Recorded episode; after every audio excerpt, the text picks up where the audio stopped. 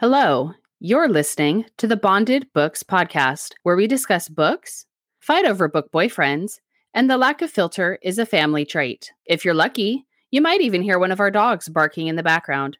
Because hey, if we have to deal with them, then so do you. We hope to dazzle you with our discussion while not being hurtful to the authors we feature. Success not guaranteed. So sit back, relax, and enjoy the show.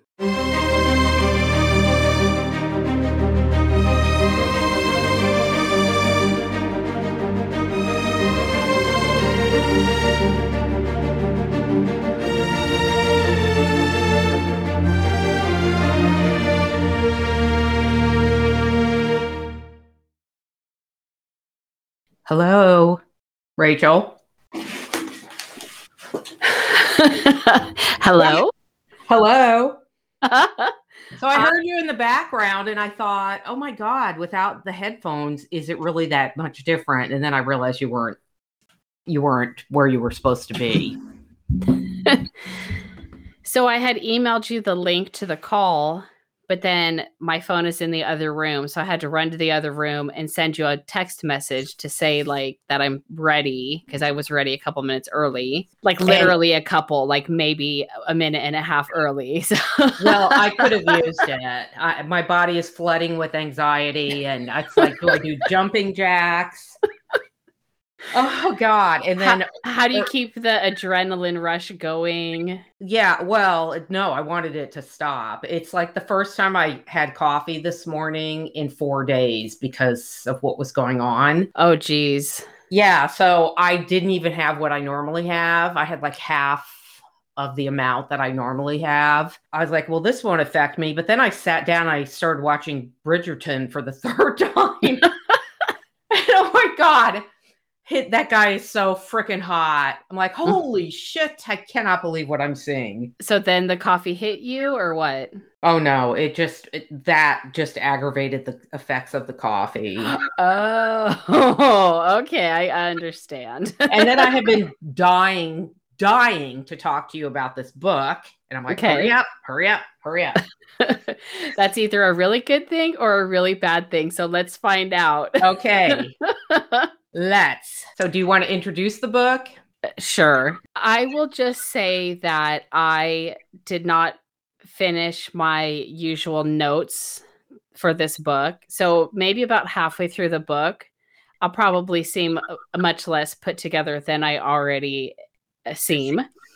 And then, um, I mean, I do have the notes that I highlighted, but I didn't do my going back and summarizing thing that I like to do. I just ran out of time. Well, I realized that I highlighted, I might as well have highlighted the whole book. So. Okay. Good. Good. So halfway through, you can remind me what happened so oh, I can jump in. All right. And I'll then, try, but um, we may need to make this two episodes. That's fine with me. Okay. And um, for some reason, my notes wouldn't export from this book. So what? my notes, usually I can export them from the Kindle and then I can save them as a Google Doc, and then I yeah. can kind of you know clean them up and do what I want to do to them. You know, uh, suave them and get them yes. get them prepped like a fluffer. right? but I wasn't able to do the fluffing that I like to do for oh, this yeah. episode. yeah. For some reason, I could only get them to open as an Excel spreadsheet, which is oh, kind of weird. that happen. So. Okay, yeah, I don't. This is the first time it's ever happened to me. It's kind of annoying. So this is what I don't understand. So I have the Kindle app on my phone, plus I have a Kindle. And when I read on the Kindle, I start highlighting stuff. And then when I was about halfway through, I export on my phone because I like the format better than I do through the Kindle. It gives me page numbers instead of location numbers, and I don't know how to fix that. But the problem is, then when I go in, all the rest of my highlights are gone. Oh, interesting. Doesn't matter. Let's talk about the book. Okay. Okay. I Okay. picked this book, by the way. I will take full credit or full blame. Okay. Today is The Lady and the Orc by Finley Fenn. And yes, you did pick this book, but I will say that I have wanted to read this series for a really long time. Oh, that's funny. So I, I was was- clue. yeah, it just happened to work in my favor that you suggested this one. You're welcome. I do thank you, yes. Okay. so the book opens with our female main character. Her name is Jewel. Mm-hmm. and she's running off after her husband of five years. His name is Lord Aston Nor because he is leaving the manor that they live in, and she's begging him for a guard to protect the manor against the orcs and he says he won't waste his money and he also says that orcs only want and i quote whole women Mhm. and so she is safe because she can't have kids Yes, and the orcs are a horde of brutal, vicious beasts that go around raiding and places and taking women. Um, they're huge and you know deadly, and she's absolutely terrified. rightfully so Yeah, I'd be terrified too. And he's such a jerk. yeah. My note says, and he's a dick and tells her I can't afford to waste any more of my coin. that's my that's my note. He's a total dick. Yeah, my note says he's instantly dislikable and an asshole. I guess it kind of works out well for this book because you're not supposed to like her husband. You're supposed to eventually fall for the orc, right? Oh, I don't know. I'm not telling. Okay. then She even asks him for access to her father's trust account, but she she knew in her heart that he had already mortgaged the, all of that away.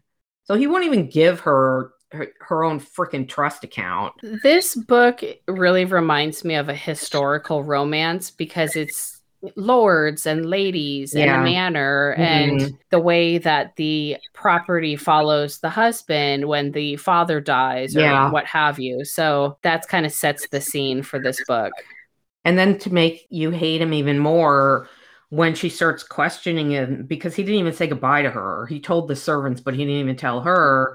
His fingers start to clutch on his ever present horsewhip, which he had actually used on her once before. uh-huh we find out very quickly how horrible he is Yes. Yeah, he tells her, go hide in the tower. Just lock yourself in there and wait for the regiment to come by. Then we get to chapter one. Chapter one opens three days after the Lord leaves the manor, and the orcs are attacking. Of course. yes, of course. yep. Jules helps the servants get to the tower panic room. And I really liked this about her because she didn't just save herself immediately. She Right. really looked after the other people in the household. She's the yin to the her husband's yang. She is like good and honest and pure. So she helps some people in the tower, and then she's thinking about one servant who has a couple children. She hasn't seen them yet. So she goes and she looks for them. She eventually finds them hiding. Um, Um, she can't get them out of the wardrobe they're hiding in. So she ends up grabbing the kids and just taking the kids. And of course, the mom eventually leaves and follows her Yeah.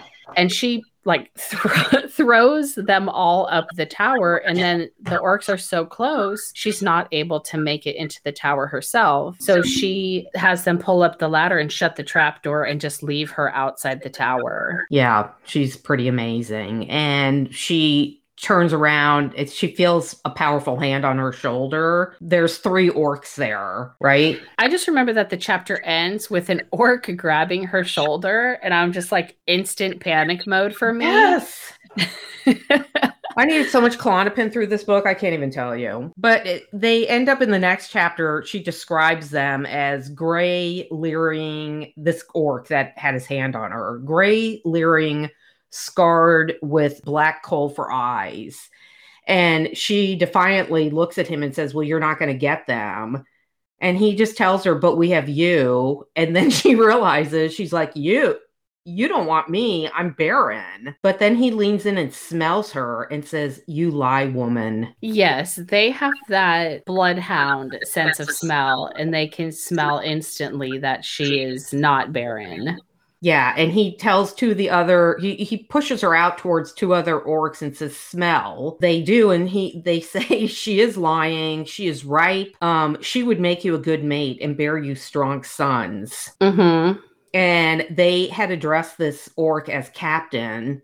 And he says to her, Do not fear, woman. I shall not force you to this or bring you harm. Neither shall you escape. You are mine now. Oh my God. He says, You are mine and you will come. And my note is, I bet she will. Yeah. She's not the only one. oh, I got to tell you, I had to stop and take cold showers so many times through this book. It was fucking ridiculous. I should have just sat in a cold bathtub reading this book. That's hilarious. Well, is it? Okay. Yeah, and so she's she's so terrified she ends up telling him thinking it's going to save her that I'm I'm already married, I have a husband. My husband is a very very powerful man and he says, "I see no powerful husband." She says, "Well, he's away." And he, he says, "Your powerful husband that left you no guard." Oh. Yeah, it's true. Yeah, it is true. They know, I mean, she's in a manner They know who her husband is. They don't care. They're like, "Sure, your husband has power, but he's doing nothing for you with that power," which is a very true statement. It is true. This poor girl in her life. Oh, it's horrible. Yeah. So they end up leaving the manor through the kitchen cellar, which is how the orcs broke in. They like dug in underground or something to get in there. Mm-hmm. They come across an old orc, and he looks at her and says that she is the one that the guy, the captain, has been seeking. And she at this point finds out that that guy's name is Grimarr of Clan Ashgai, and he is the new leader of all five orc clans and sole ruler of Orc Mountain. And of course, a brutal killing fiend. How else are you supposed to rise up in the ranks? yeah. So this old orc is like a psychic, and the captain says to him, What do you see, brother? And he touches her and says, She is strong, brave, clever, right. Oh. She shall be the boon that you seek. Mm-hmm. And she's like, cannot believe it. And she's like squeezing her eyes shut, freaking out. And the captain says, Well, he, he, almost is bragging about her and says, Well, she hid her servants away and met me alone. So that's like a big thing to him that she's so brave. Yeah. And at one point in this interaction, she thinks um, this is what she had become, Lady Nor, loathsome to men, to her very own lord husband, and pleasing to orcs. Yeah. She's like, oh God, what is my life now? Yeah. Grimarr ends up tying a chain around her waist so she can't run away. Yes, because he tells her you, you're going to run at some point. Yeah, it's inevitable. Why wouldn't she try to run away? right. I would be running at this point. Mm-hmm. Um, and then Uh, the further they venture along, at some point he ends up picking her up and then running her off to a different place. It's not Orc Mountain, but I can't remember what that place was. It's a it's like, camp at Kentnick. Okay. Yeah. I was like, is it a cabin or something? I couldn't remember. And she does say to him when they start is curse you or which becomes a, a recurring theme in this in this book. Yeah. And she starts trying to squirm and get away from him. And he's like, just the way he speaks to her. And don't ask me why, but you know me and my obsession with a Scottish brogue, right? This entire hmm. conversation on his part, in my head, I heard it in a Scottish brogue, the entire book. I think you're supposed to because I definitely got Highlander romance vibes from this book. Oh my God. Yeah. Okay. He's, he's like, you you shall not escape me, woman. The sooner you learn this, the more content you shall be.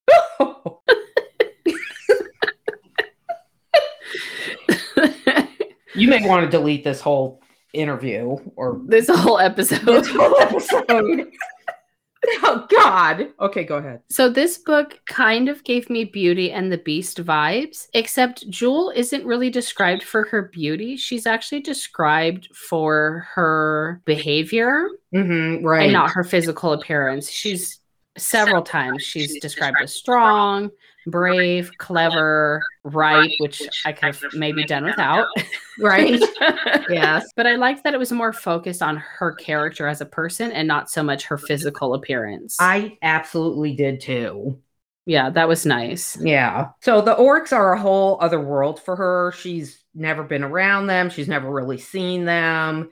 And she is just in for one shock after another. And I think the first one comes when two of the orcs start fighting. Grimarr had been holding her and running with her. And when he comes upon this fight, he stops and he puts her down and says, Who started this? And, you know, they find the two orcs that were fighting and he makes them punch each other in the face. says, and then says, okay he picks her up again he's gonna take take off you know and he says i don't care if you kill each other and he tells her they're not gonna kill each other i know they won't but you know this i have to just let them get it out of their system They don't do courthouse justice here. It's like battlefield justice. it's true yeah and at first i am as terrified as jewel is reading about her being captured by them yeah it is pretty scary. It's very scary. And they end up stopping at that camp, you know, and he tells her, she's like, Is this the camp? And he's like, Yes, it's going to be a good place for us to stop. Uh, well, first, I need to relieve myself. And he's like, Well, then do it. and she's a lady. She's like, "Well, Here in front of you? No, I'm lady. I need some privacy. So he ends up taking her deeper into the tree line and he turns his back and lets her go to the bathroom. And then as Fr- soon as from the end of her chain. from the end of her chain, she's yeah, still cha- she's chained to him still. yeah. And as soon as he's done, he's like, Come now, woman. And she's like, I will never stop cursing you for this, you horrid beast. But you are yet mine, woman. You shall spend the night with me. And I was like, Oh my God. She has to spend the night with this dude. Oh, she has to spend a lot of time with this dude. she, he, she belongs to him now. Can I tell you, this is an entirely different, I'm breaking into the middle of this book, but this just reminded me of something that I've been meaning to tell you. And whether you Hmm. cut this, I don't care. So, you know how I had to go for that freaking jaw x ray the other day? Yeah. So they take me in the back. It's a guy. He has me sit on this, and it's a young guy. He's probably in his mid 20s. He has me sit on this stool that is rolls all over the damn place.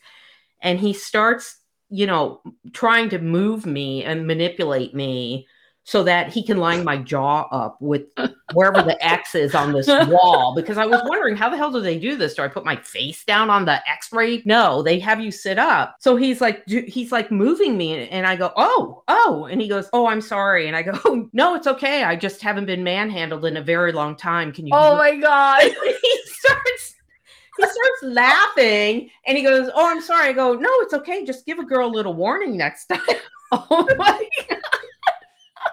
And then he does my, you know, he takes them on my right side and then he says, Okay, turn, spin to the left so we can do the left side. And he needs to push me and he goes to push the stupid little stool I'm sitting on forward. But what he ends up doing is grabbing my ass and not the stool. And I was like, oh my God, I'm gonna die. And he like whips his hands off me. He goes, Oh, I'm sorry, I'm sorry. And I couldn't even answer because I'm like, do not crack a joke, do not say anything, just shut up and get this over with. oh my god. But it was pretty damn funny. Okay, I'm definitely leaving this part in. Oh dear God. No matter where I go, Oh my god, that's hilarious. Like he's grabbing my shoulders and he's twisting my shoulders and he's moving my head and he's doing all this stuff. And I'm like, good God. He knows how to take charge. I can't say I didn't like it.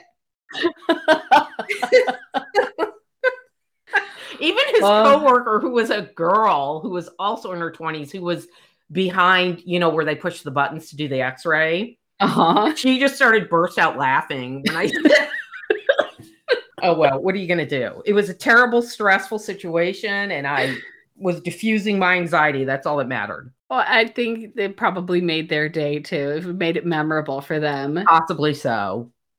okay. All right, so back to chapter four. Okay, so he he says that he wants to treat with her, and he ends up taking her to a bedroom. Mm-hmm. She's, you know, a little nervous, obviously, because who has business meetings in a bedroom? He just wants to talk to her at first, and he tells her that um, he has been captain for 200 days, and she's actually shocked that he knows how to count. Yeah. Which orcs kinda- aren't fools. it's kind of sad. She like really expects nothing from them. She thinks they're really uncivilized and she's really has her mind blown immediately that he even knows basic things like arithmetic.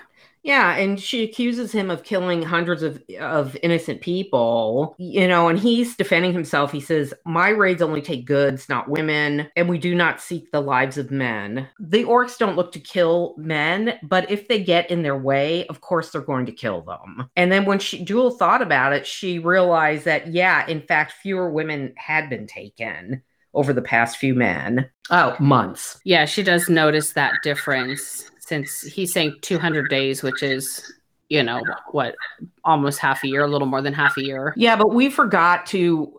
I- think this part is important because there have been rumors all over the place of what happens to a woman, you know, if she is captured by an orc. In the book, it says she's heard a lot of stories about them forcing themselves into women with their beast like cocks and biting their necks and drinking their fill. If a woman lives through the initial mating, and the subsequent subsequent attempts and there's a child conceived and, and possibly powerful orc son uh, just as large as the orc with claws and deadly teeth that it's going to tear its way out of the mother's womb. And very few women live through the birth of an orc son. This is what she's heard, and it, I got alien movie vibes of how the baby would come out. Mm. Now, i was all in the orc world i never left it from the moment i started this book okay. so anyway, after they described that, you know, she said, "Well, once you take me, you're probably just going to throw me to the waiting horde out there." And he says, "No, woman, I shall not force you nor bite you, and nor shall I give my brothers leave to touch you." And I wasn't even sure, you know, even her in the book, he says, "I'm here to treat you, treat with you." And she's like, treat with you. yeah, she doesn't understand. Like, what do you want to have this like treaty talk with me for? I'm your prisoner. Mm-hmm. So, like, what are you on about? Like, why are we having a conversation and why aren't you just like having your way with me already? Well, he explains to her he wants to try to get her win her hand, and he wishes to ask her to be his mate. And she's Mhm. blown away. And she's like, "Your mate?" He explains that he has stolen women before, but they Mhm. always run off. And so he, while he did steal her, also, he wants her to be different Mhm. and actually stay. Yeah, and she tells him, "You just want a son to help establish you as captain." And he says, "Well, yeah, that's that's true." And she thinks to herself, "Well, sons are a matter of life and death, even for humans, because it's a man's world, right?" Yeah, and this is like historic times. So I'm sure the medicine is not that great, even though they have magic. But I'm sure childbirth is a dangerous endeavor. Yeah, and well, not only that, the the orcs are so gigantic that the size of the baby, it was all terrifying to me. Yeah, I agree. Yeah, and she, you know, she accuses him of forcing women to carry their children, and he said, "No, I've I've learned it's not the way to do it. They'll end up running back to their men." And the babies are killed. And he said, There's no joy in this. He says he's even had his other Yeah. women, one of his other women was pregnant and she ran off to return home. Yeah, it's very sad. Yeah, it is sad. Yeah. And she's like, well, still, the women, you know, orc sons kill their mother. And he says, not if the woman is well cared for. That's not always the case. He says, you are strong and you are brave. And it's the first time in her life, you know, she was a bartering chip, even for her father to Lord Austin. She was nothing more than, you know, a means to an end for her father and she's never gotten any kind of compliments. Didn't you feel that way when you were reading this book? Absolutely. Yeah, she's never gotten any praise or anything. And this guy is constantly from the beginning telling her, You hid your servants away, you met me alone. You didn't even plead or beg. You're standing tall, and even now you're defying me. And she's all, I'm terrified of you. And he's all, all he says to her is, You're a good woman. You shall make good sons. I get the distinct impression that he is proud of her Yeah. for all of these things. And she's definitely not used to people being proud of her. Right. She doesn't know how to how to deal with it. And you know, she's like, I'm barren. She keeps trying to tell him over and over, I can't have children. And Skeen is the name of the older orc that has magic that said she could get pregnant. And he tells her, you know, Skeen has seen this and his he has very strong magic. I don't think she's used to magic because she's never interacted with an orc before. So this is all very mind blowing to her. And it takes her a really long time to believe what's being said to her. Yeah, he she's like staring at him, you know, and thinking this beast she keeps calling him a beast is flattering her and complimenting her and actually being kind to her. He says to her, I should yet seek your hand. A woman such as you is good at, for many things. And she she says to him, There's a man in your wood who would deeply disagree with you. And he's all the man who gave you no sons and left you no guard. That man is weak. That man is a fool. Swoon. Swoon. Oh my God, I was constantly swooning. and he, you know, she says, "Well, he's a super high-ranking noble." And he's he just smiles and says, "And now his woman is mine." Uh huh. so Grimarr's definitely targeted her on purpose because of who her husband is. And we find out that he has been watching her for a little while. hmm He tells her all these great things, you know, like I've been watching you. You can ride well. You can hunt for game. You know the lands. You know your servants would eagerly follow you. But then he says, and this is the first, you know, cold shower. I have hungered for you, and he's purring. I wish to make you my own. Purring, my favorite. I know. I a note. He's purring! Exclamation point. As soon as I saw that, I was like, oh, good lord. yeah, and she ends up taking a deep breath, and these orcs must have hey of pheromones, right? Oh my gosh, yes. She can smell the earth and warmth and light. I think as soon as she gets close to him Mhm. and she starts smelling whatever's happening off of him, she just goes into this like haze every single time. Yes, of like, That's why I'm like, is it the pheromones? it has to be Holy That's- crap! what I think it is because she keeps going in and out of these like hazes when she's near him and she can't think straight. Yeah, and she's doing things she normally wouldn't do. And then the kind of like the fog will clear and then she'll like snap out of it. She's like, oh my God, what did I just do? yeah. She's like, this is ludicrous. He's he's just voice is just doing inexplicable things to me. They have that orc magic, I guess. Oh my god, yeah, they do. You know, and he tells her, I long to touch you. Will you give me leave to do this, woman? He keeps he asks her, this whole freaking thing is crazy. She's like, Well, what if I say no? And he tells her again, I'm not gonna force you. You know, but she does wonder what would his hands feel like all over her. Orc consent. Who knew? Yeah, who knew? And the whole this whole passage where you know he's like will you give me leave woman? And she says yes for a moment. And of course he starts putting his hands on her. And she says to herself i should be shoving those big hands out of the way. I'm a lady. I'm a prisoner.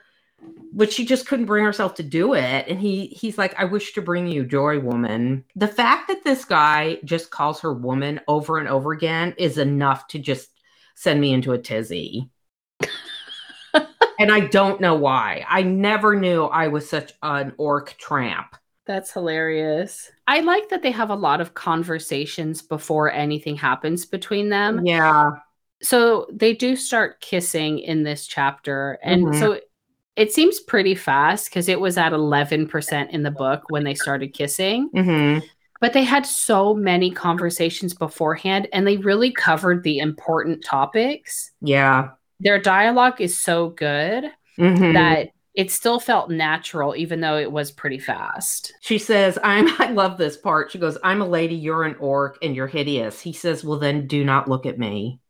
Yeah, just close your eyes. yeah, he's all listen to me, smell me, let me feel your, you know, feel my touch.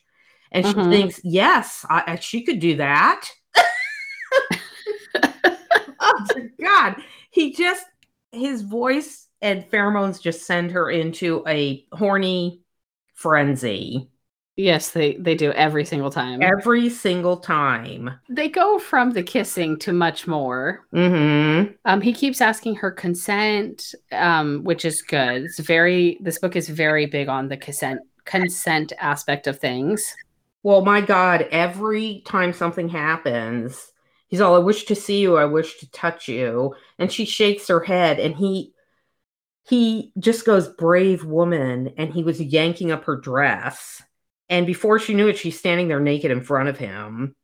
And he wants her to take her hair down, which she does. And every time she does something he wants, he gives her a compliment. He's all my fair one, my mate. This book hits you in all the praise kink locations Oh, you could ever possibly want. Yeah. And every time she does something, he he rumbles with a laugh. And I was like, Mhm. make him stop laughing because that that kind of bugged me. But Okay. He's still talking to her, going, you know, normally when we both have said, when a man says, I want to fill you with my sperm and have your babies, we're like, yuck, get the hell away from me. This guy, oh my God, he's all, your womb grows rich and fat for me. And I was like, oh my God, yes. And then he whispers to her, I wish you to ask me, ask me for my seed, ask me, woman, beg me to fill you. And she thought, no, I'm not gonna, I'm not gonna beg you. And he just says to her, he's whispering to her, stubborn woman, and I'm dying. I agree. I, I like that they had it like this because it's a super hot way to further emphasize the consent aspect of this book. Yeah. Because we're supposed to really like him from the get go, Yeah. and we do. Yeah. and he, he keeps saying to her, You shall ask me. And then he, his hands go to the front of his trousers and bring out his penis, which is huge, larger than she's ever seen before. And he's dripping with this pale ooze of orc seed. And he says, Ask me, woman, beg me for this, beg me. And she's all, I can't. And he's all, Do you wish me to stop? And she's like, No, he can't stop. and he she, he's like, Beg me, and I shall fill you.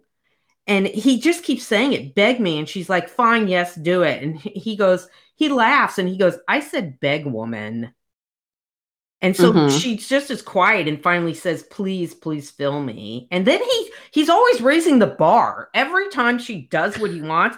And then he goes by name. She ends up just saying, Grimarr, please fuck me, fill me, make me your mate. And he- Mhm. he, rewards her again by saying, Good woman. And as he's fucking her, he asks her, he stops and asks her, which I like too, is there pain?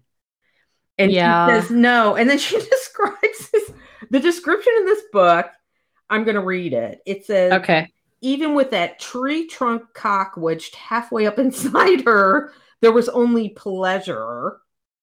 And she's telling him, Don't you dare stop. It was very descriptive and you know that could either be a good thing for you or a bad thing for you. Yeah. you. I didn't really mind it, but there was a lot of references to seed and, you know, juices and things of that and oozes I and felt things like I was nature. reading, I, I got to tell you, I felt like I was reading a triple X rated book. Reading this book. And the most shocking part of it is I didn't care. Every fucking thing he said to her, I was dying. So I think because this book actually balances really well these scenes, which are super descriptive Yeah. and very different from a traditional contemporary romance. Mm-hmm. So you have this aspect, which is kind of erotica, Mm-hmm. but then the other aspects of it are truly the historical romance, Highlander, Yeah. Book. And because it does balance both of those so well, I definitely thought the same thing. Yeah, I don't think I've ever read a book like this, honestly, because you when I start reading stuff that is normally descriptive, it kind of it really turns me off. But it, was Okay. very interesting what their conversations were. And I think that kind of led you down the path of far more that's to come in this book. It's just so different because he's an orc. So his body is kind of human-ish. Mm-hmm. but then he's really orc-ish in other ways. You know how we do like the aliens and the spurs and all those things. Oh, yeah. So like it's kind of like that, but I don't know, almost not as much. Not right. I didn't think it was as much as many other books I've read. yeah, exactly. So And at one point he tells her, You you took all of me and no woman's been able to do that. And she feels kind of smug about it. um what he says because I highlighted it is Oh. you sheath me whole woman, my prick has never tasted such a thing. Good lord. Yeah. you know what? It's funny because I highlighted it too, but I didn't want to. It's like, okay, I'm already reading you. I, I might as well just have a reading hour and read this book. I I know we need to Jesus we have to summarize a little bit more. Okay. That's why I said we better do this in two parts. But can I just talk about what happens when at the end? Oh, oh my God. Are, are we going to cover what happens at the end of the escapades? Well, yes, but first we got to te- say, you know, when they're all done, he says to her, "Have I gained your troth?" And he and she says, "Yes." Are you my Mhm. mate? And she says, "Yes, I am." And then he says, "I pledge my troth to you and grant Yeah, my favor." He repeats the thing to her back. Yeah. So it's not just one sided. It was cute. Yeah, I grant you my favor, my sword, my fidelity. I shall keep you safe and fed and filled as long as I am able, as long as you shall wish. Mhm. Now you can talk about what's going to happen. Okay, so we have to talk about how the orcs come. Can we cover that before we move off from the sex Oh, yeah, scene? go right ahead. oh my fucking god. yeah. Like, holy crap. Okay. They're like a fire hose. Mm-hmm. It's just liquids everywhere. as soon as he pulls out, she's like gushing cum Yeah. everywhere. It's all- it's Literally, she says it like explodes. Yeah. to the point where it's all over her and him and the bed and the floor. yes. Eh, There's no place it's not. I picture like a fire hydrant in New York in the Mhm. middle of summer when they just let the water flow. Yeah. that part was a little much. Of all that happened. Oh happens my in the God. book, that was a little much for me. But go ahead. Copious amounts of liquid. Yeah. oh yeah, we could father a nation. so that's all I wanted to say about that. He's constantly talking about his seed, Mhm. and his seed is plentiful. Are you going to talk about what happens after that, or can I talk about what happens after that? when they leave the room. Yeah. Yes, go ahead. Okay. So it's m- immediately after he pulls out from her, he's of course like a guy. He starts to put his dick away. He's stepping backwards. You know, she felt exposed. She's like, What's wrong? Is anything wrong? He tells her no. He says, But I have to beg your forgiveness for what I'm about to do next. And I was like, What? So he tells her to get dressed and come with him.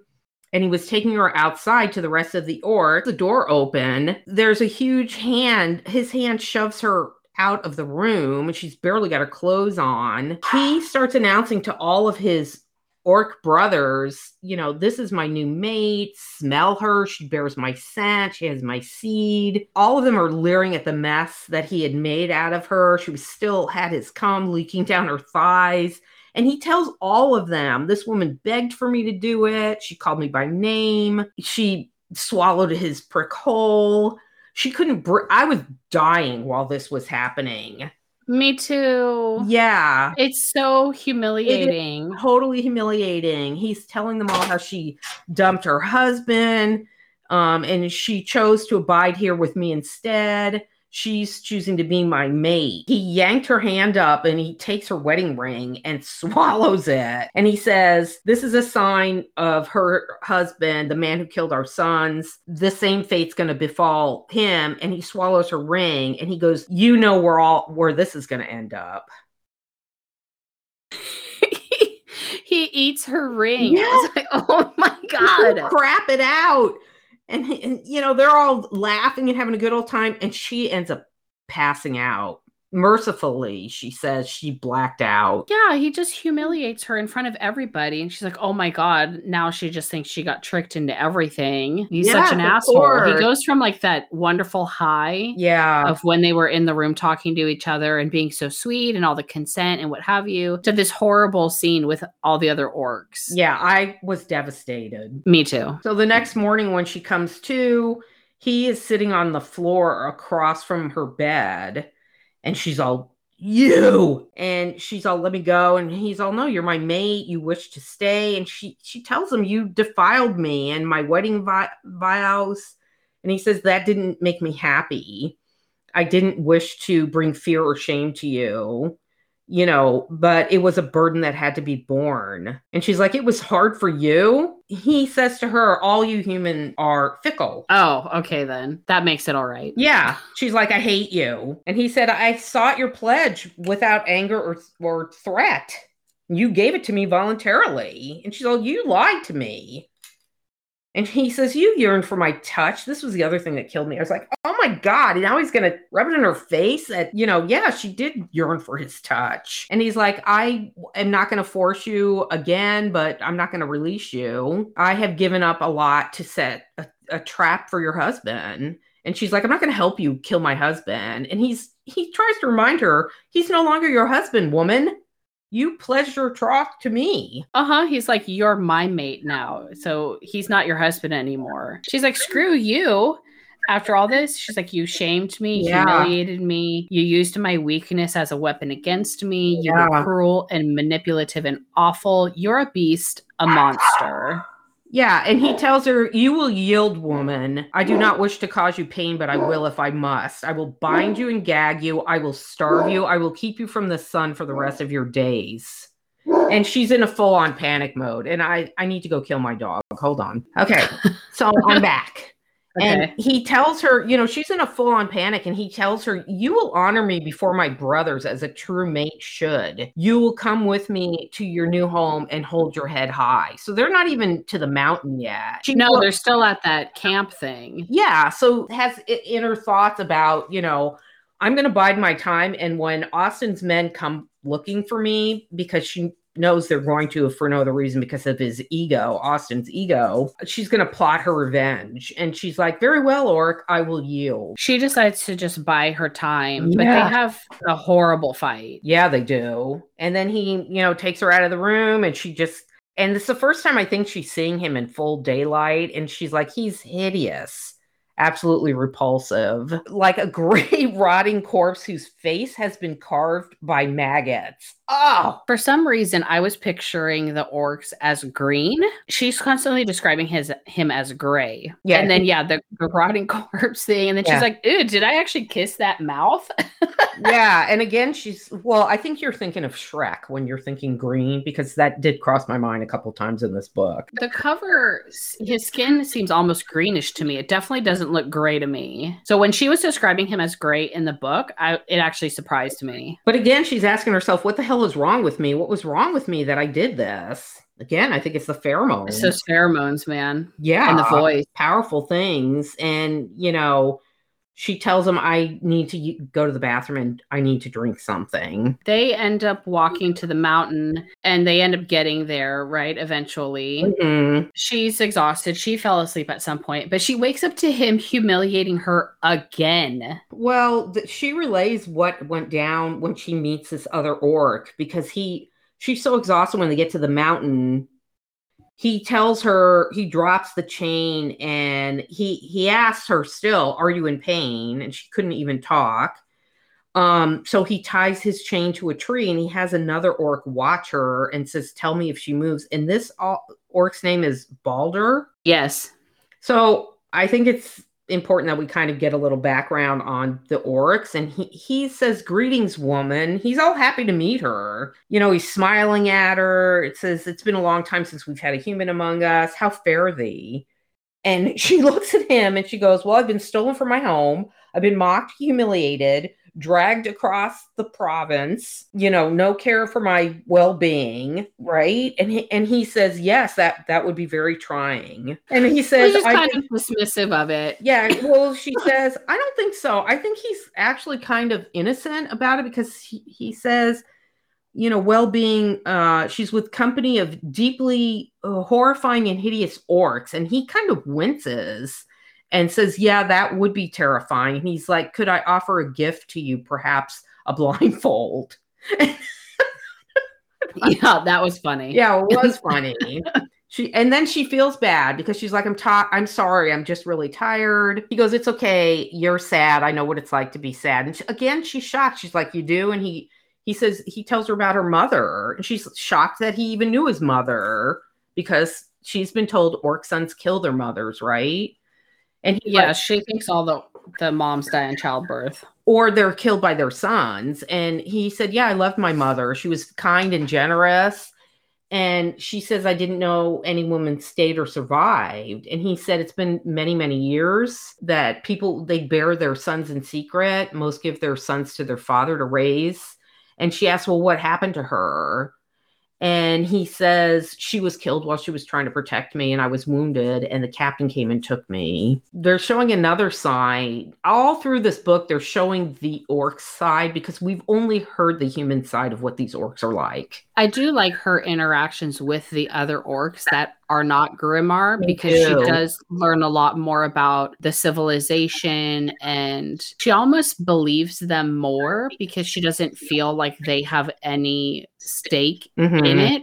mhm. Whereas she doesn't really believe Grimarr because obviously he wants to convince her of something so he could be lying to her. Mhm. So she kind of puts the stranger orcs conversations like they hold more weight to them. Mhm. Grimarr has also guarded and hidden many other Orcsons because they're being killed as as animals by humans. Tells her, "I'm going to carry you. Uh, we have to get to the mountain by tonight."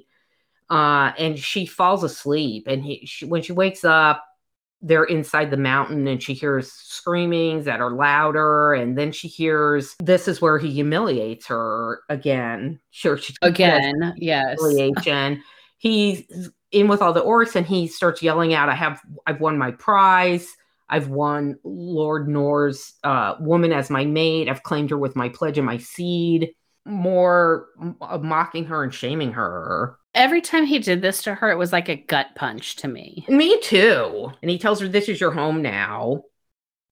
You know, and he, and she says it's not. It's a prison. And he said, "You know, you begged for me." They have these horrible arguments. They're always having these horrible arguments, and he's always, of course, saying, You begged for me, you wanted this, this, that, and the other thing. But to him, he's just very logical. Like, you said you wanted this. But to Mhm. her, she's like, Now you're just throwing these things back in my face. Yeah, I said these things uh, almost under uh, Duress. lusty duress. yeah and he does she does say to him this is the strangling part where you threatened to strangle me you shamed me publicly you promised to bind me imprison me and starve me and he is constantly saying stupid things and constantly apologizing to her and he does he says i ought not to have spoken to you like that or raised my hands against you i made you fear me and she said, Yeah, you did. You know, and he says, I, d- I don't want to do that. My other mates have feared, have been afraid of me, and I don't want to do that. Well, so then he says, We shall alter this woman. From henceforth, I shall do only as you wish. Yeah. And then she's like, Fine, then get the fuck out of here. Yeah. I wish was nothing. As you wish. I shall go. Yeah. and he leaves. And he just leaves. Yeah. Just surprising. And so she opens the door. There's a it's a curtain in front of the door. She opens it and there's guards out there. And one of them is that same guard that watched her before, Balder. And she said, Did you hear all of that? And he said, Indeed, I did. Yeah, this little flimsy curtain. Of course, we heard. and um, she introduces herself to the other guard. His name is Drafli. Balder tells her Drafli doesn't speak, but he's the captain's right hand man. And I'm his left. This was another time when I really liked the interactions with her and the other orcs. Mhm, Yes. Also, at some point in this conversation with them, she finds out a little bit about the mating bond and the mating frenzy. This book isn't too big on like the mate bond like other Mhm. books are, hmm um, but they do talk about it a little bit here. But before they get into that, he she says the captain, your captain's been kind to you, no wonder you're loyal. And he says, Well, he's he's also been kind to you. Very few orcs would have tolerated the tongue lashing you gave him.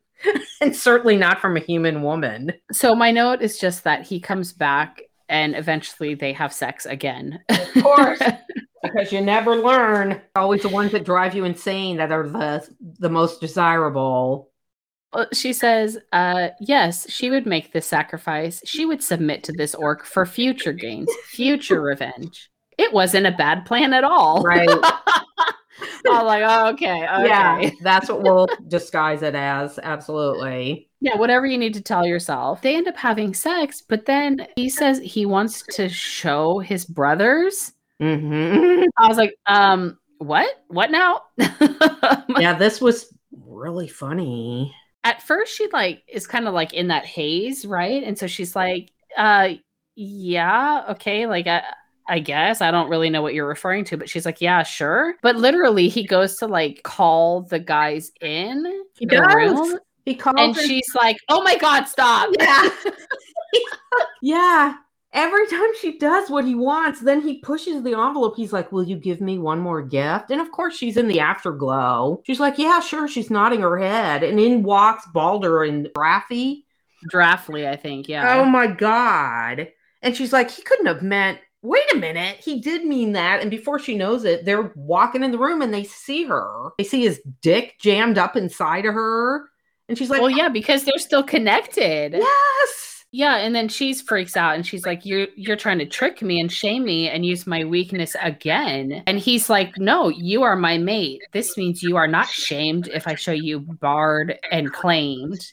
You are honored, praised, protected." He goes, "To show my fair, eager mate, so deep in my thrall, so full of my seed. This is a joy I have longed for all my, life." It's like, uh, okay, okay, but I could see how she's not.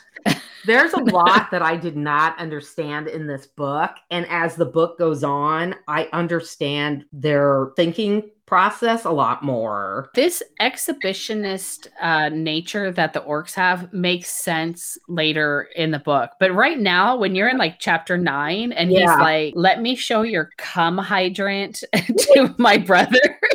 Oh my God.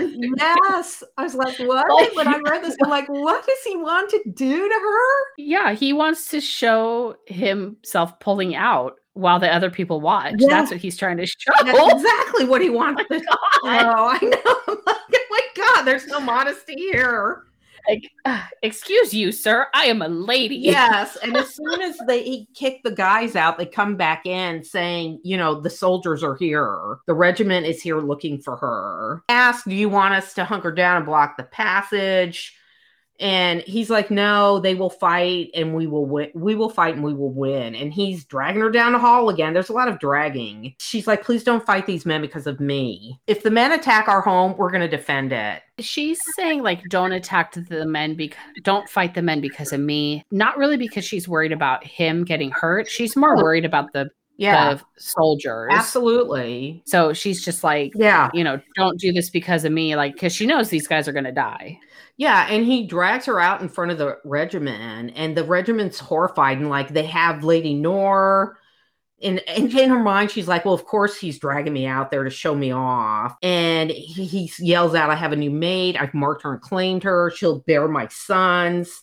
Is Lord Nor with you? And she thinks it's doubtful that anybody's even be able to reach Austin yet. I'm not sure where he left when he was leaving, but he's gone. And she yells out, There's more orcs hiding in the mountain because she doesn't want them to attack and get killed. And of course, the orcs like freak out that she's betrayed them. yes he gets very pissed off that she makes this statement of where the other orcs are she eventually has to apologize to him for this betrayal by offering him some things in return Oh, dear God. Yeah.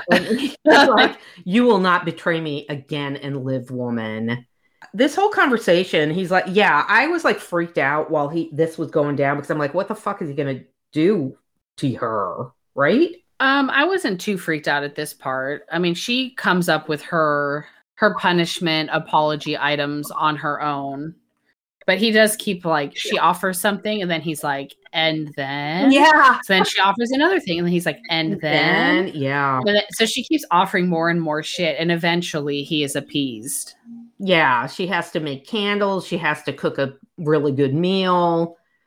And yeah, he keeps saying that's not enough. And he says, next time you wish to take me to bed, I shall lie you down and s- oh, that was the the big thing, the final thing. When he says, and what else? And she's like, I'll lay you down, I'll service you like and worship you like a king. Of course, that was the one thing that was good enough to end the checklist that she kept naming off. And he's like, Great, you'll do that now. Yeah, we're gonna do that right now. Yeah. I'm And- calling in this favor owed immediately. Yeah. Thank you very much. Like, okay, then please take me to our room. Um, part of me is tempted to just skip this entire Okay. scene because it it was really good. But if we get into the details of every time they do something, Oh, okay. this is going to be a four hour episode. All right. it will. All right. So are we skipping this whole chapter? What are we going to? I think we should right. just know, like, it was really good. It was. yeah, worth reading. yeah. Um.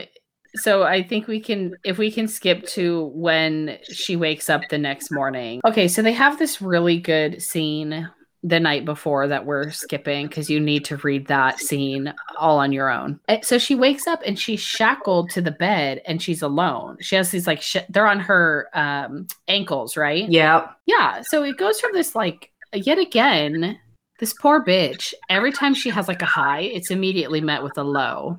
Yes. Every time. Every time. like horrible. yeah. She's of course pissed and she's alone. There's nobody around. So one of the guards comes in and he says he's going to take her to the kitchen so she can start cooking dinner. Like, okay, so she's understandably really pissed off at this. She's like, "Are you freaking kidding me? I wake up with these um shackles on my ankles and now I have to go cook dinner." And she's like, "I'm not cooking dinner for everybody. I I was apologizing to Grimarr." He's like, "Oh no, you you betrayed all of us. You need to cook dinner for all of us." It's true. Yeah, so she has to cook dinner for like well over a hundred orcs. Mhm. At least. uh, she's cooking like a human dinner, right? So she's kind of telling the other orcs in the kitchen what to do for the human dinner that she's like treating them to, hmm but they're still like their own. They're like the cook and the sous chef of the kitchen for the clan. And I think she said she's making like 25 pies or something. That's how many fucking Yeah. orcs she has to feed. Yeah, like Jesus Christ. absolutely ridiculous. And yeah, and while she's in there cooking, Grimarr comes in and isn't even looking at her, right? It's finally at the dinner, isn't it? When she's like feeding Yeah. them and everything. Mm-hmm. Yeah, so she's gone all day cooking and slaving away in the kitchens, and he finally shows up in the like food line. Yeah. Doesn't even pay attention to her, and she gets pissed and she goes off on him again. Yes, it's like God, shut up. Keep your mouth shut. You're gonna get in trouble again. oh my god. So he gets so mad at her because she's going off again that he threatens to burn her clothes and Yes. like take her in front of the other orcs if she doesn't stop acting out. Yeah. Parade her And- naked in front of everybody. It's super harsh, but I also kind of understand his dilemma because she should not be questioning him in front of the other orcs. Like, have you not learned this by now? Right. Don't betray him and have these conversations in front of the other orcs. He is willing to have these conversations with her in private because they have had several fights already in private. Mm-hmm. And I feel like she's so mouthy and she threatens his position as a leader Yeah. in this scenario that he's super harsh, but she almost deserves it. Yeah, I agree because yeah, he's can't she's threatening his position uh as captain with the other men. They can't have a a leader that is shamed by his woman. or by anyone, right? Yeah, and he says like that he's going to make the other people laugh at her and what have you. So she ends up like lowering her eyes and just agreeing or something, right? Kind of like doing a Yeah. small little apology and then he like huffs off. Mm-hmm. So at the end of the night, she's exhausted and she's finally realizing that she upset the other orcs again. Yeah. So now her like apology dinner is like for nothing. Yeah. Then the, one of the fucking orcs is like, "All right, time to make those candles." She's like, "The fuck?" You're insane. I'm exhausted. Yeah, she's like, "I'm exhausted. Candle making is dangerous. Yeah. I'm not making these candles for you." Mm-hmm. So then Grimarr appears and he's like, What is this that you're refusing to do the candles? You said you would make candles for us. She's like, I'm not refusing to make the candles. I'm just saying I can't make them right now. I'm too tired. I'm going to hurt myself. I'll do them a different time. So he agrees to like let her do it a different time. Yeah, because he you know, even though he's mad or doesn't want her to get, you know, hurt. But then he does say that he wants her to make amends to him for going off in the kitchen area. Yeah. And it's this chapter is actually really, really sad. I thought it was really sad. Why is that? I feel like we got to learn more about Jewel and how she was like used and abused by her husband Ugh. And how she's so like beaten down by that her experiences with Aston. Yeah. Her life's been hell. So the next chapter she's making that like apology to him, right? Yeah, because she's, you know, remembering what it was like with that horse whip. She's almost robotic in the way that Yeah. she's like detached and robotic in the way that she so she's apologizing to him by like having sex with him again. Mm-hmm. it's actually really sad because she's just kind of like going through the motions in a detached way. At the end, they get in a little bit of a tiff because what does she keep saying? Like, I will seek to improve. Yes. What I can't remember the exact phrase she keeps using, Well, but she's could- like not talking to him. Yeah, she just, in her robotic way, is just saying, I'm sorry, I will seek to improve. And he doesn't understand what's happening. It's her remembering how she was betrayed by her father and, you know, her husband. And now she's in the hands of this orc. And I'm like, oh my God, this poor person. She just can never get away from these men. She goes from like this really outgoing, vibrant, Mhm. fighting with the orc person Yeah. To in this chapter, she's really just like defeated. Mm-hmm. and he finally picks up on that and he's like doesn't like that she's acting like this and he'd rather have her with that vibrance even if she's angry Yeah. but this like detached you know no emotion person he's like doesn't like it at all Yeah, because the thing that he was drawn to with her was her fire and her her spirit, and he's just seeing her spirit crumble. yeah he says that he wants her to be honest even if it's like in private he wants her to be honest Mhm. even if it's not something he wants to hear he doesn't want these false lies and these platitudes that she's giving to him he wants the real her and so they of course end up fighting a little bit more again Yeah, and he tells her, you know, you're clever. You are a clever woman. I don't want to lose you. You know, and it always goes back to you mean you don't want to lose your sons. He's trying to tell her, and I'm sure it's hard for her to accept it because of the crap she's been through in her life. okay so this is where she starts um, making some threats to leave right Mm-hmm. and to never have his son no matter what Yeah. And then he does like this big reveal for her, freaks out, and he says that she's already pregnant. Yeah. I'm not surprised by this because his copious Yes. amounts of orc seed Yeah. could flower the Sahara Desert. Yes. And she's like freaking out, going, You're lying. So he ends up calling in another guard to confirm what he's saying because, of course, she'll believe other people more than she believes him. Well, is it that or is it just a confirmation? Well, it's both, I think it's think. Balder. Balder. Yeah, of course. Balder's everywhere. Yeah.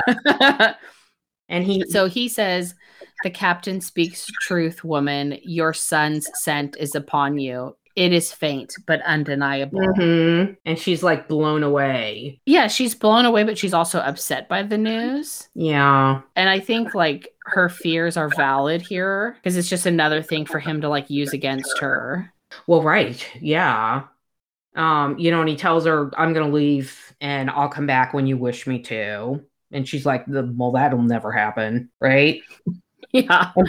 see you when I see you. Yeah. And Balder says to her when they're alone, you know, she feels ruined and doomed. And I can understand it because, you know, the humans are going to basically want to stone her that she's pregnant by an orc. And he's like, Is it really so terrible to have a son? And she's like, It's because it's an orc son. If it was a man's, oh, well, he says to her, It's because it's an orc son. If it were a man's son, you wouldn't be crying. Yeah. But then she asks him where she can run off to so that she can have the baby, but not have to deal with that horrible fucking father the Right. baby has. yeah, he wants information. He, he- she's begging him to, you know, please help me get escape here with my son. I don't want him to become a fighting orc. I don't want him to be the next captain in in line. Yeah, and then she's trying to convince him like the Grimarr that you know hmm as a fellow orc is not the Grimarr that I know as a human woman. And so like for me, he's not that great. Right. She's like, Have you seen how he treats me? He's easily angered. He uses my weaknesses as weapons against me. He continually reads the worst into my words and actions. He insults me and embarrasses me and treats me like a prisoner and a servant. I do not want my son to learn to treat me like this. Yeah. And that's the thing. She doesn't want her son to grow up like that. But understandable. Yeah, and she tells Balder it was the same way with my husband. I wanted children so much, you know, and maybe it was a mercy that I never got pregnant because Austin would have ruined them or used them as a weapon against me. And he tries to reassure her that he would, the captain would never use his children or ruin them. He would cherish them. She can't really believe that yet because she's like, he doesn't cherish me. So how could I believe that he would cherish these children or this son? Right. And she says, You were raised away from your father. I want the same for my son. So she does at this point threaten some harm to the baby.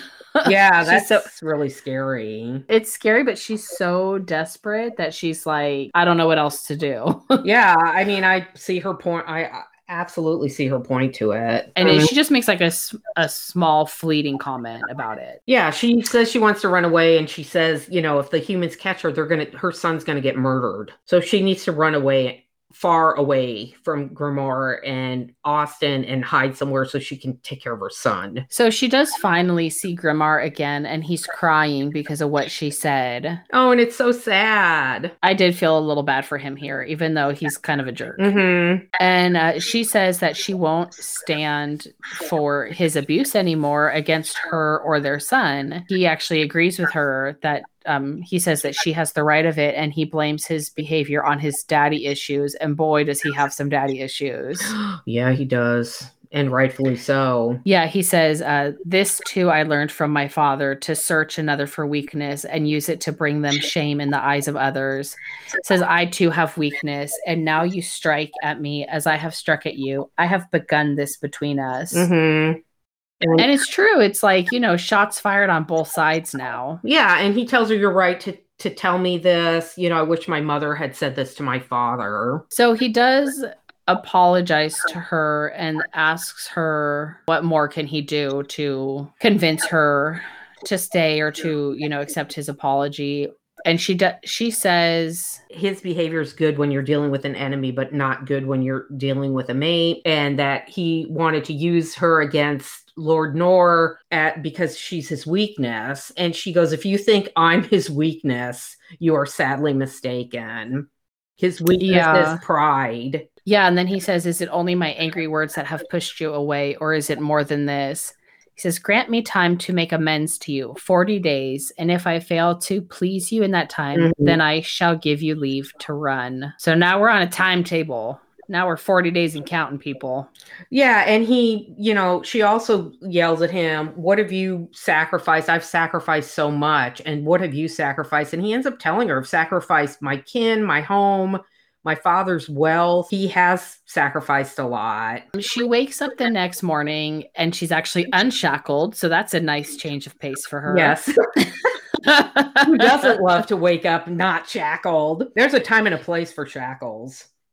Uh, he oh yeah that's true So he he does give her some new clothes and he shows her a bathroom. She had asked for a bathroom. That was one mm-hmm. of the things she requested Yes.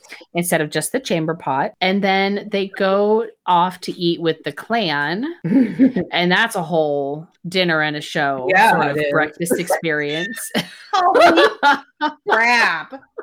They're very free with themselves. I'll just say. Very free. I think of it as like a cafeteria. So Yeah. you get to like the cafeteria, and there's two orcs in there doing things with each other. hmm And she's like, they're two men, two male orcs. Yeah. And she's like, hey, that's interesting. It's, first of all, that it's two males, and also because they're just doing things out in the open in the all these uh, shenanigans where people eat is highly unsanitary. Every time, just Yeah. say. you really have some hangups about that, don't you? It's just funny how many times this happen in the books that we read? I, I know that is funny. They- are, aren't they, on a sofa away from the crowd? Probably. Oh, I mean, they're just in the cafeteria area. It's not like they're in the middle of like the line or the Yeah. kitchen table or Right. something. But so she's like intrigued at, and she's watching and okay, okay. So she's like a little horrified, but also a little into it. She ends up like, I don't know if it's after they eat or she just gets so flustered. They end up leaving the kitchen area. But she meets two the two men. What's his name? Kesst is one of them, and after Efterar, and Efterar's uh, the healer, and they're mated. Yeah, the two mates that are doing things. Yeah, so they, yes, the two the two orcs. What did I say? The two mates? The two orcs that are doing things. Mhm. yeah. So she's like blown away to see these two guys as mates, and she's like, "Orcs mate each other." And you're fine with all of this. And, you know, he's very blase. And he's like, why wouldn't we welcome them? There's a very few women. It just cracks me up. There's no secrets on the mountain. On the mountain, in, In the, the mountain, mountain, yeah, around the mountain. yeah and she's like well doesn't it make other people uncomfortable or jealous and he's all no their joy brings all of us joy yes, literally sometimes they're yes and he even admits to her that he has been with a man before Yeah, he says yes for pleasure, but he's only taken women as mates. Yeah. But he has done things with men before. please keep that in mind keep what in mind. he's telling her please keep it in uh, mind that oh, i only mate with women that's where I draw Yeah. the line okay. yeah. It's pretty funny. So yes he ends up everybody's getting turned on. She says to him you like this? You're actually getting off on this? And he's like why wouldn't i? Everything in this book was eye-opening to me. I saw the world through entirely different eyes after this book. Okay. Interesting. Life changing. absolutely life-changing. I let's just say i am open to far far more than i ever thought i would have been open to he ends up taking her somewhere right Well, they they leave the cafeteria and they get like halfway down a hallway before she's shoving him into a hidden cubby area so they can do things themselves. Oh yeah, I loved it. She goes down on her knees in front of him, hmm and he's like, he's purring and blown away that she's doing this. It's there's some sort of like addictive properties to all of the um, smells and the fluids and all the things because she cannot get enough of him once they start doing things. Even when she's mad at him. Even when she's mad at it. Well, you know what? Uh, actually, couples have said that. Why should I deny myself sex just because I'm mad at him? I guess I've never felt like that, but yeah, sure. well, me either. Yeah, I thought this line was good. It says he tasted so good, he felt so good. His voice was like a flame in the darkness. She would do this, would do anything and everything he ever wished. that is good. I do like that line too. Mhm. He's loving it. And he's like, next time we're going to watch, and you shall know that it is your mouth I'm thinking of. Fuck, this Mhm. book is so goddamn hot. I, I can't stand it. It, it is pretty. It is pretty good. It's very good. Takes Um, her through the mountain, which he's calling his takes her through the mountain. Yeah. Yes. hmm He's taking her through the mountain. She ends up meeting four more different bands of orcs, and all of them have difference in appearance and different skill sets. So she is actually learning a lot going through the mountain. Her exploring the mountain is good because she really sees how it's an actual civilization in there. Yeah. and there's rooms and tunnels and there's books she and it's not an uncivilized mess she's like shocked by all of this Yeah, and she there's one clan that she sees that look like elves and they're actually decent looking. so she makes some references in the book that they're like the elves from the old tales that the orcs are supposed to be like descended from Oh yeah, here it is. She calls them unblemished and handsome like elves. And his eyes get dark. he doesn't like that He doesn't like that. and he explains that he brought them to the mountain to keep them safe, fix them in the far end of the mountain so that they don't have to be they don't have to fight in a battle. some of the orcs are like scholars Mhm. they have Warriors, jars yeah, some make jewelry. She thinks of the mountain as a a cursed mountain, but it's full of real homes and baths and trading posts, and not at all the filthy animal den that she expected it to be. Yeah, and there's one of them is a metalsmith group, and she said something about a wedding ring. They can make things like wedding rings, and he's like, "Why would I need to give you a, oh, need a ring to claim my mate when she reeks of my scent?" so yeah, it's funny From that copious seed. she likes the jewelry and all the Yeah. things, and she thinks about how like orc metal. Orc forged items used to be very popular and they're very expensive at the market. And but then yeah, for him he's like we don't need this kind of stuff because everybody could smell me all over you. yeah, and there's even a one group, I think it's the Kaesh orcs that have a shrine and they're very spiritual. It's interesting how each clan is very distinct and they Mhm. have their own things that they're kind of into or what they bring to the society as a whole. Yeah, and some of them are afraid of her, and she's shocked that they're afraid of. Why would they be afraid of me? And she says, "Well, you're a human, and humans have slaughtered us." Yeah, she doesn't really She doesn't get it. yeah. She doesn't get it. She just doesn't really understand, but she's slowly learning to understand. Mm-hmm. I guess while he's in the middle of taking her through the mountain, isn't he told that the men are here? And she's like, "What men? Austin's?" And he's like, "Yeah, but Lord Nor isn't with them." Yeah, I think some of the orcs come to tell him that they're there. Oh no, she she asks to go outside. Oh, right. And that's when he tell he tells her we can't because the men are here. Mm-hmm. Oh yeah, and she didn't know that they were here. And she's like, "What are they doing?" And he's all there climbing all over the mountain trying to find out how fi- figure out how to get in. Mhm. And she's like, "And you haven't killed them yet?" And he's like, "No." She of course is like, "Well, is Aston here?" And he's like, "No. Why would he be here?" he doesn't. Yeah, and he says, He doesn't care about her at all. "Yeah," and but she does realize that the orc has he spent the day with her rather than fighting off men on his mountain, Yeah. and that really impresses her. Yeah. So he does get some brownie points here. hmm And she's like, You didn't think you needed to tell me they were here. And he said, No. And she's mad again. And she's like, She's screaming at him. Well, I do. Mm, the next thing I have is that they she sits in on a a meeting with him and his men. Oh, boy. Talk about how they're going to raid villages far away because Aston is Yeah. in the capital Yes, you're right. Oh, yeah. and what he's what he's doing at the capital. Mm, go ahead.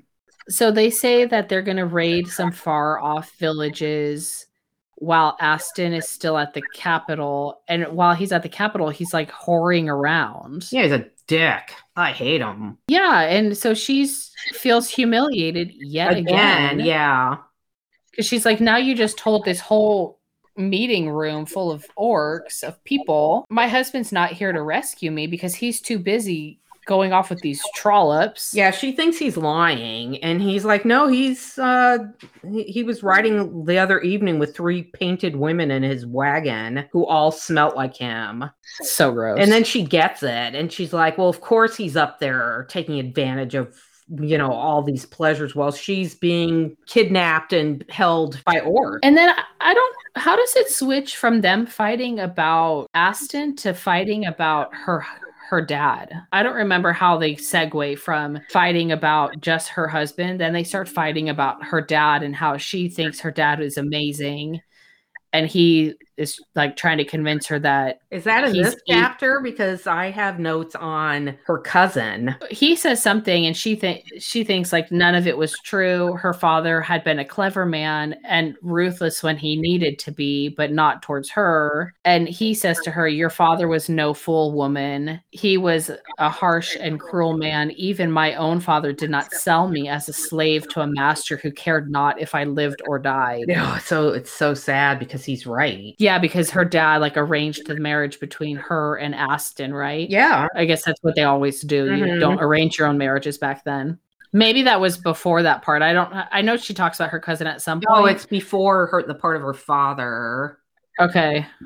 Yeah, but now I found where you are. You, your father did not carry you to this wedding in chains, did he? No, he failed to sire a son to rule for him. So he had to figure out another way. So because you were born a woman, he had to marry you off so that his title and wealth would pass to a man. This is what they used to do to women all the time. So it's Yeah. horrible because it is ac- historically accurate for how women used to be treated. Oh, and he Gr- Grimarr accounts recounts to her about when he was young, he watched her father rip a baby or from the mother's arms and cut it to pieces in front of her face. It's absolutely horrible what these your whole well, I'll speak for me. My whole train of thought sh- is slowly shifting from the beginning of this book for the humans to hating them more and liking the orcs more to the orcs, right? That's exactly what I thought here because I, for her, and this, we're kind of going on the same journey as her. Mm-hmm. where you think the humans are the good people and the orcs are the bad guys and then your balance of your scales is tipping in the other direction where you realize that the humans are actually the bad ones and the orcs are they're not as bad as you think they are like they're fighting because they need food or they're fighting because like at one point you find out that they had a lake the orc mountain had a lake but the humans poisoned the lake Yeah. so then they can't use any of the water they can't fish in the lake Mhm. anymore so it's like okay the orcs really aren't the bad guys here the humans are Yeah, and she's in total denial about her father, like you said, saying he's a good lord. And he's like, he butchered a lot of my brothers and our sons.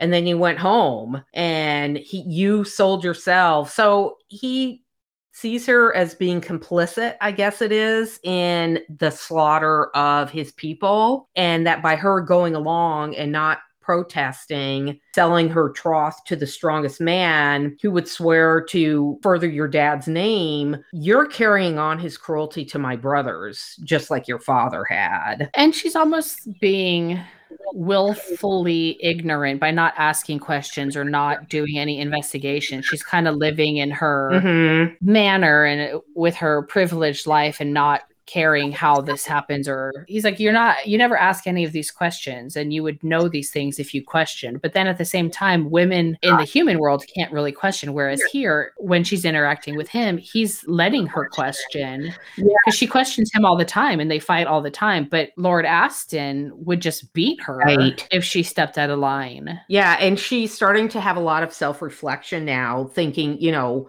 had her father used her? Did she help Austin, you know, with how cruel he was to these orcs? Was she as guilty as Grimarr is saying? She says uh, Grimarr was a good leader to his orcs, a better lord than Aston, or perhaps even her father. And what did that mean? Where did it leave her? Trapped here in this mountain with Grimarr's babe in her belly and revenge in her heart? She's really, really here is the turning point for her almost that she's really starting to question everything. Yeah, she said your father wasn't a fool, but he was a harsh and cruel man. She wants to believe that her father was a good man and that he hadn't done anything wrong. And so she throws it back in his face. And then you came along and kidnapped me and trapped me here. And she screams at him again that you're a monster. Yeah, she's always saying that. like, right- That's her go to. Right when they start to get around together and they start to get along, they are each other's enemies. That's the thing. Is that yeah, they are drawn to each other and they may be each other's mates, but they are enemies. They're both on opposite ends of the spectrum. And I feel like the more that they fight with each other and the more they communicate with each other, they're slowly meeting each other in the middle. Yeah. And sometimes they push each other away, but then they